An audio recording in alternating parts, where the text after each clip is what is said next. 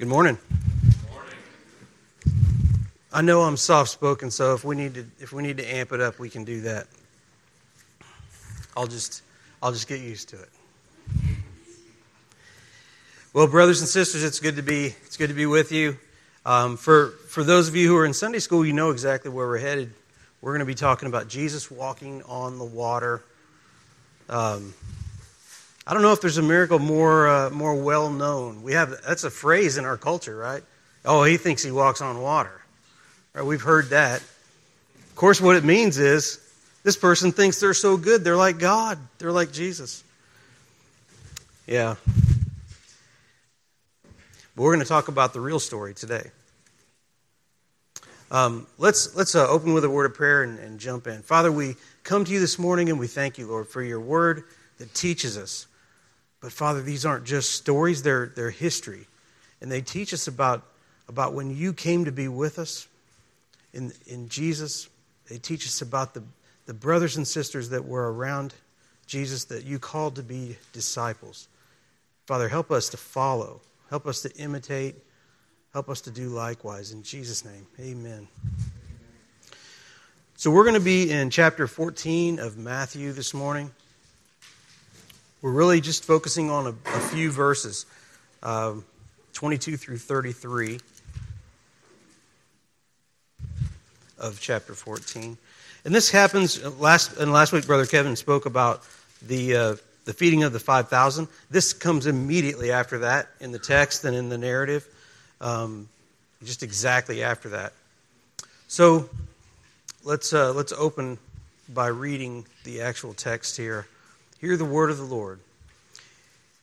Immediately, he made the disciples get into the boat and go before him to the other side while he dismissed the crowds. And after he had dismissed the crowds, he went up to the mountain by himself to pray. When evening came, he was there alone. But the boat by this time was a long way from the land, beaten by the waves, for the wind was against them.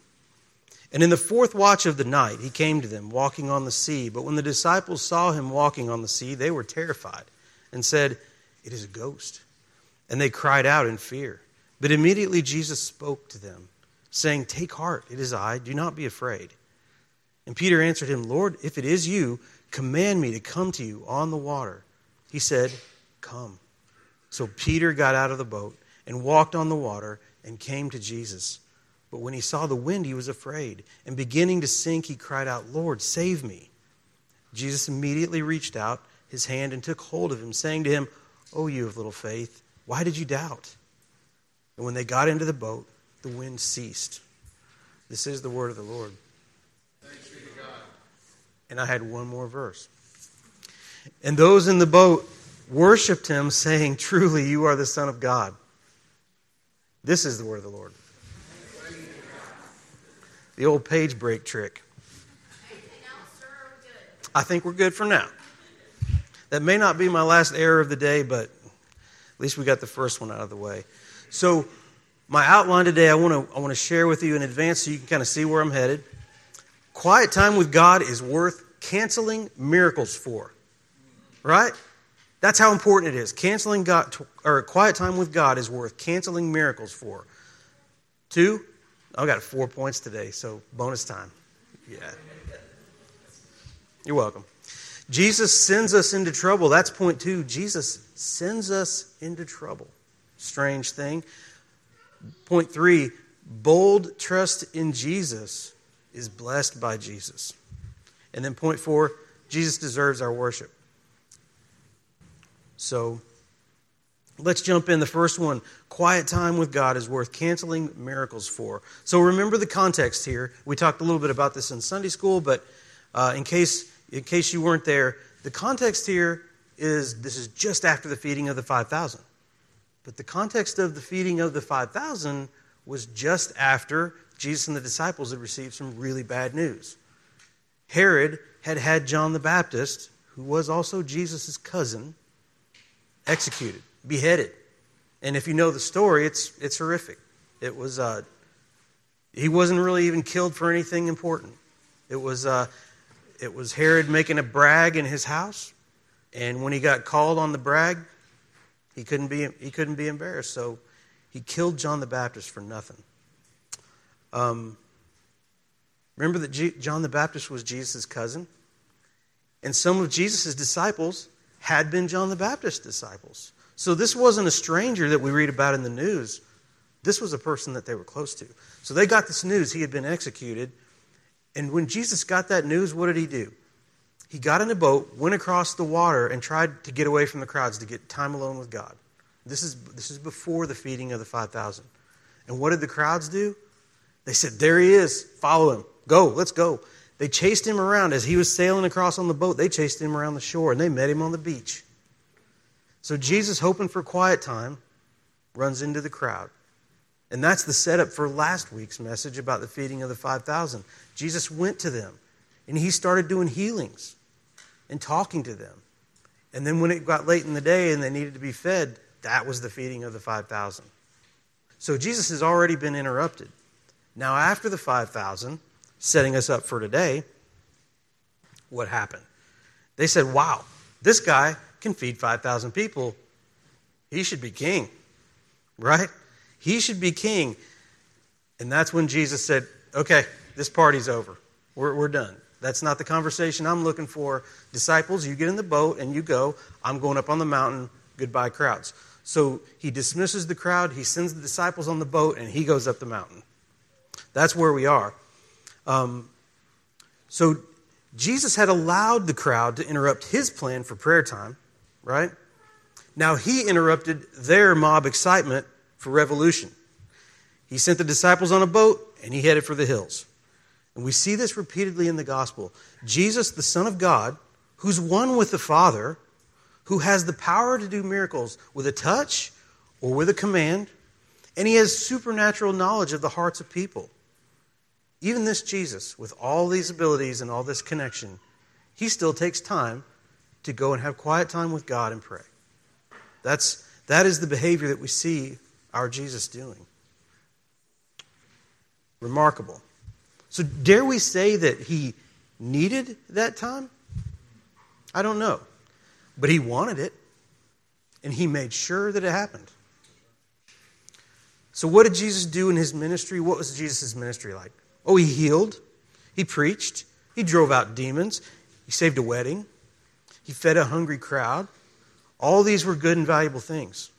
And his time was limited on this earth. He only had time for so many miracles. Time spent praying was time away from miracles, was time away from ministering and serving the people. Think about that. When Jesus went off to pray, demons weren't getting driven out, lame people weren't walking. And you know what? It was still worth it. That was Jesus' decision about how to prioritize his time.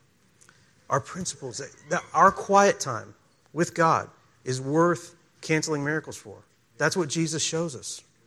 Are you busy caring for others? That's good. Are you doing spiritual work for the church? That is good. Are you working hard to be a good employee and be successful in your work? That's good. Are you too busy to pray? That's not good. Not good. And, brothers and sisters, believe me, I'm preaching to myself here. This isn't self righteous Ken telling you how it ought to be for you because I've got it squared away. No, I get busy too. I have a hard time with this. Jesus was the unique and divine Son of God, special in all of history. And he was the perfect model of how a human should live their life. And the way that Jesus did this is he took time to go and pray with the Father. Rodney sent us an article this week, a couple of us, about margin time. Uh, that's a, a term that some people use for time that, that isn't scheduled and pressed into your schedule. So time that you can that you can relax a little bit, that you can recover from the, the stress of the things you have to do. For rest, creativity. Um, and sometimes we need to be intentional about that margin time. And I would ask too, is your prayer time a part of your punch list that makes you feel busy? Or is it part of your margin time that is restoring and restful? And if it's not, if it's part of your punch list, I would encourage you pray, God, help me move it.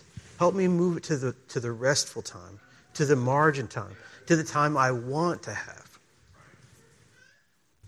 God can change your attitude. You may not already be there. That's okay.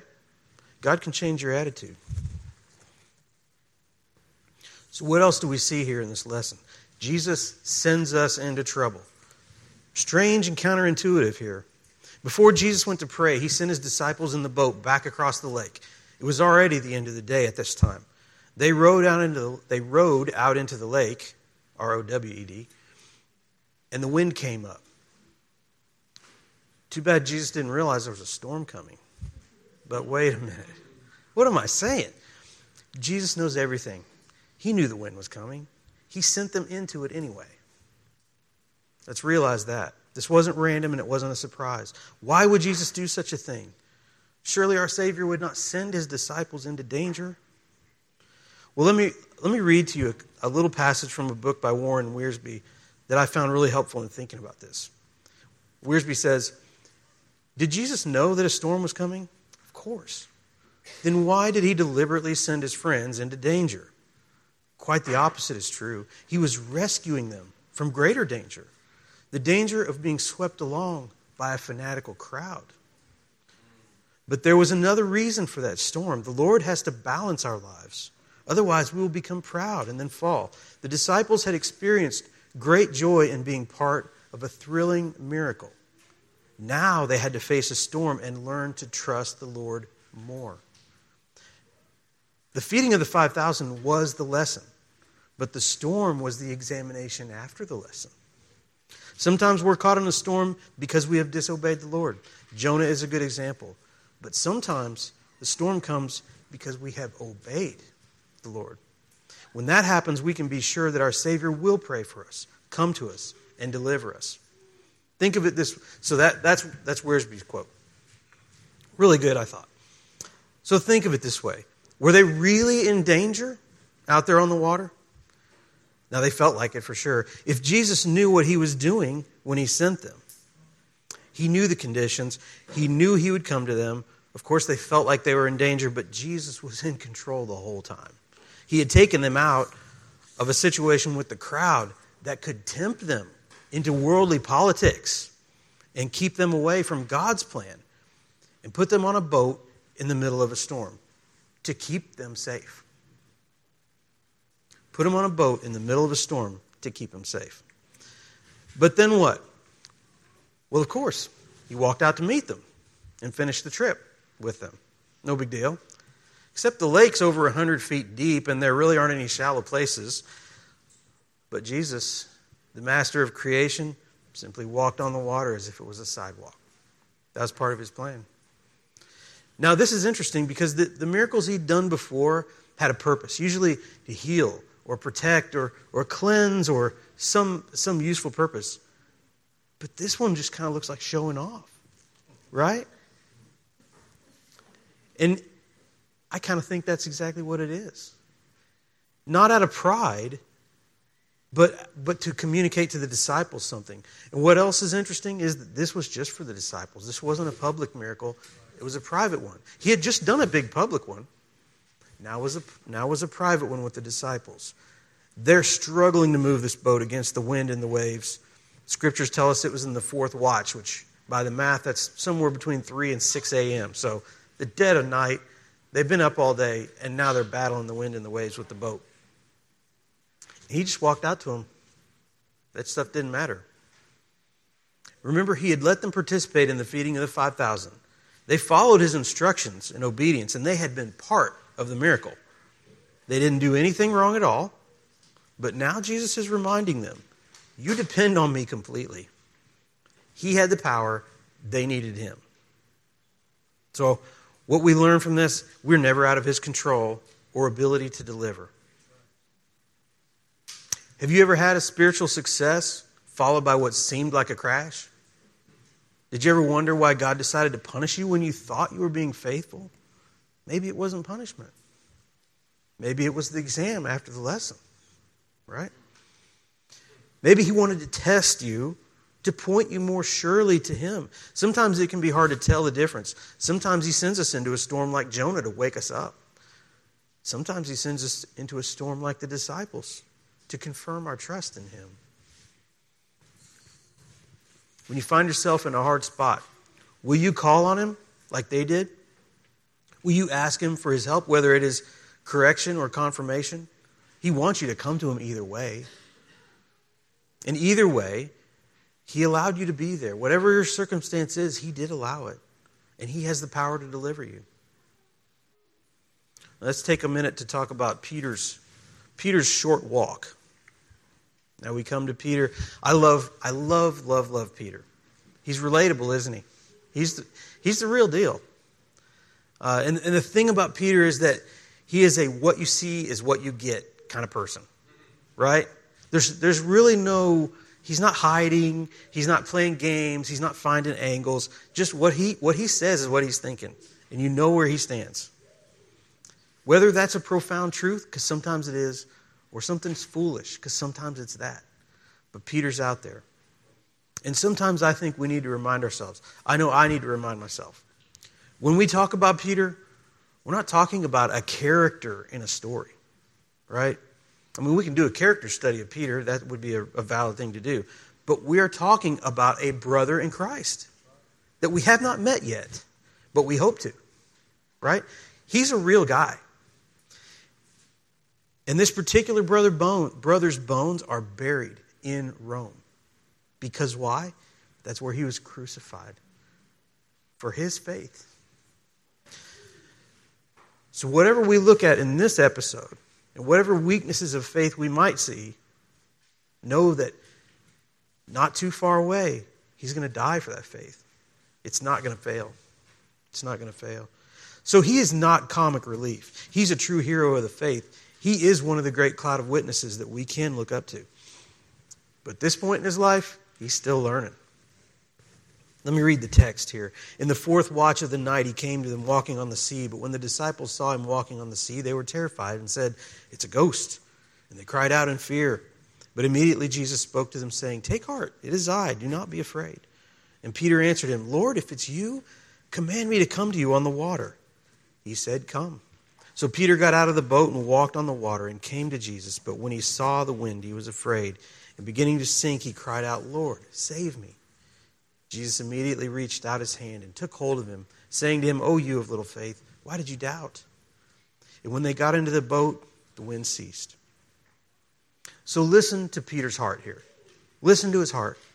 Lord, command me to come to you on the water. Wow.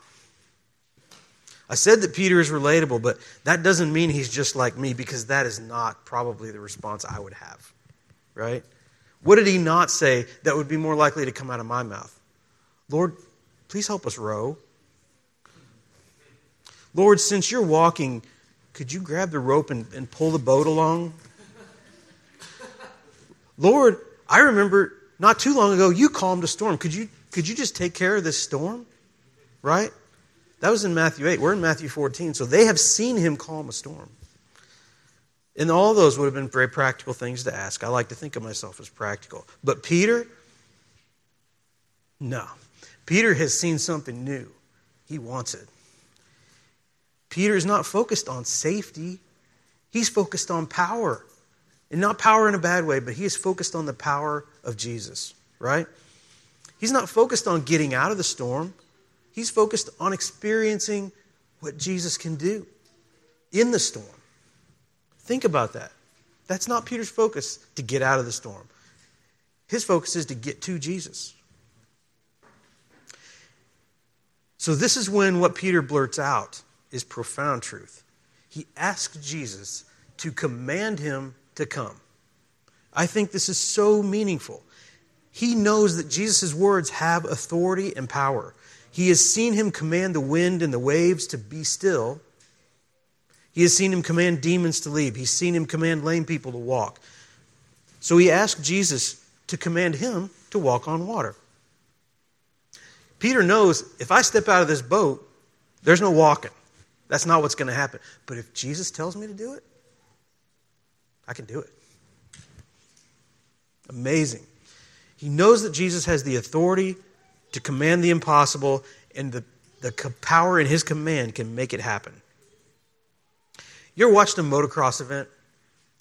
I've never, I've never ridden motocross, but I've watched it on TV a few times, right? And you see these guys on motorcycles just jumping, going around the track, and it, and it looks like they can do no wrong. It looks they have such complete control of the bike, absolute confidence in what they can do, jumping over things, flipping, avoiding avoiding crashes if somebody's in front of them. It's amazing. It's like they're born with the bike, but they weren't.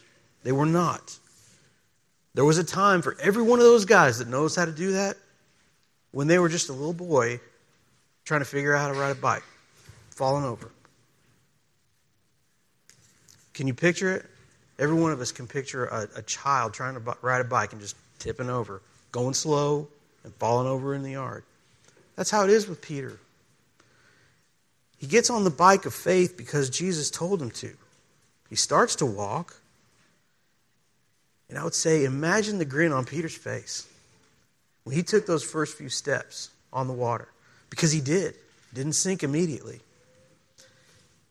But then he actually thinks about it. Just like a little boy overthinking the bike. You don't learn to ride a bike by analysis, right? Just like a little boy overthinking the bike, down he goes, boom. But just like the little boy's daddy who reaches out and grabs the seat and holds him up. That's what Jesus does. Here, Peter, you got this. And he's saying, you can do the impossible when you trust me. Let's do this. So we ask for Jesus' command. If Jesus had not commanded it, Peter would not have been able to walk on water. This is not just believing hard enough, it's not having faith in yourself. Peter wanted to do the impossible, but he knew that Jesus needed to command it. Okay? Psalm 127 tells us unless the Lord builds the house, those who build it labor in vain. The things that we approach must be commanded by God, right? It's not us driving the agenda and asking God to participate. No, no, no, no. We ask God, command us. Tell me what you want me to do. In this case, Peter had an idea, and he said, Jesus, command me to do this, this impossible thing. All Peter's life, fishing he could have stepped out of the boat onto the lake, right? But he wouldn't have walked. He asked to be commanded. And I would say expect to fail sometimes, but don't let it stop you. Yes, Peter fell down this time. But later, Peter healed a man by direct command in the name of Jesus. Right? At the gate of the temple, silver and gold have I none. But what I do have, I give you. In the name of Jesus, rise up and walk. That's what Peter said to this man. That seems like a different person, but that wasn't that long later. People were healed by falling under his shadow as he walked by. He went from denying Jesus in complete confusion to preaching a full Old Testament based gospel sermon and seeing thousands saved in seven weeks.